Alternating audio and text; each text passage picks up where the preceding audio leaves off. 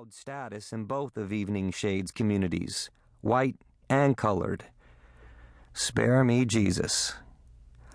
Leland put his hat on and walked through the open gate, up the brick walk to the three story classic revival house, his boyhood home. Gold toothpick in a corner of his mouth, seersucker suit looking a little wilted this time of day.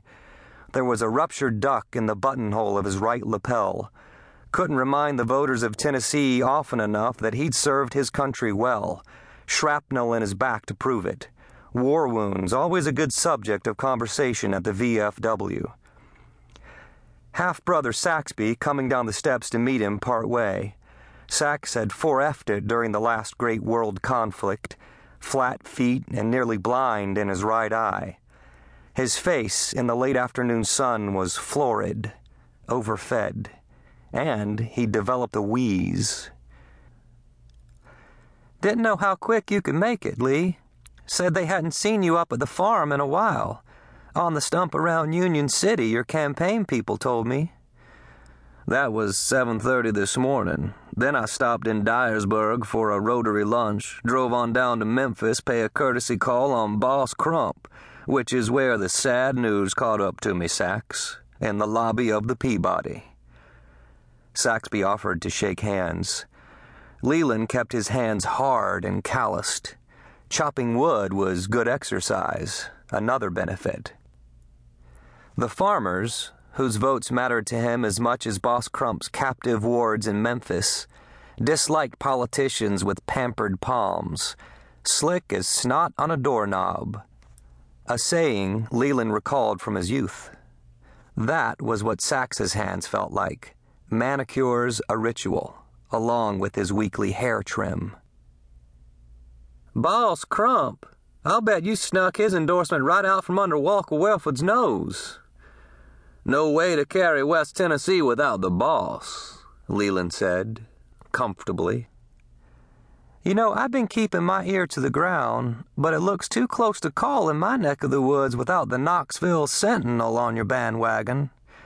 Expect I'll get their endorsement next week. And I surely do appreciate how you've been busting your hump for me in the Tri Cities. Saxby's customary smile resembled a wince. He stared past Leland at Jim Giles, leaning against the Pontiac. Still having convicts drive you around? Parolees. It's in my nature to forgive another man's transgressions. The preachers and the church ladies go for that.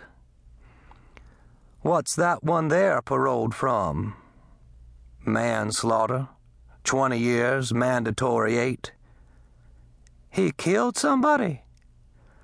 Leland couldn't resist. Bare-handed, but James is a gentle soul.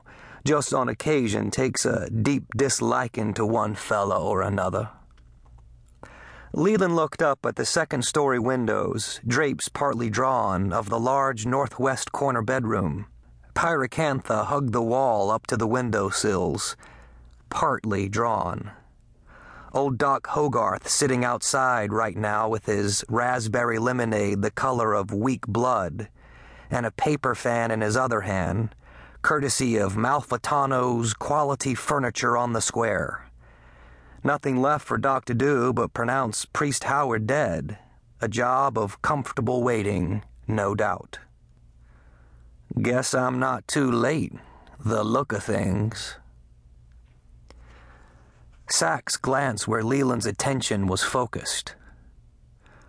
I thought it was all over for sure about 2:30. Then he opened his eyes and even said a couple of words. It's like he's hanging on for your sake, Leland. Leland's lip curled. Same old song and dance. Hour from now, he's sitting up eating a good supper. Catch sight of him, and you won't be saying that. Any breath might be his last. I stayed with him for an hour and a half, just walked outside when you showed up. Had to give myself a short break. Use the. Sax allowed himself to choke up. Dying can be a hard business. Who's up there with him now? Mally Shaw. For a fact, I thought Mally went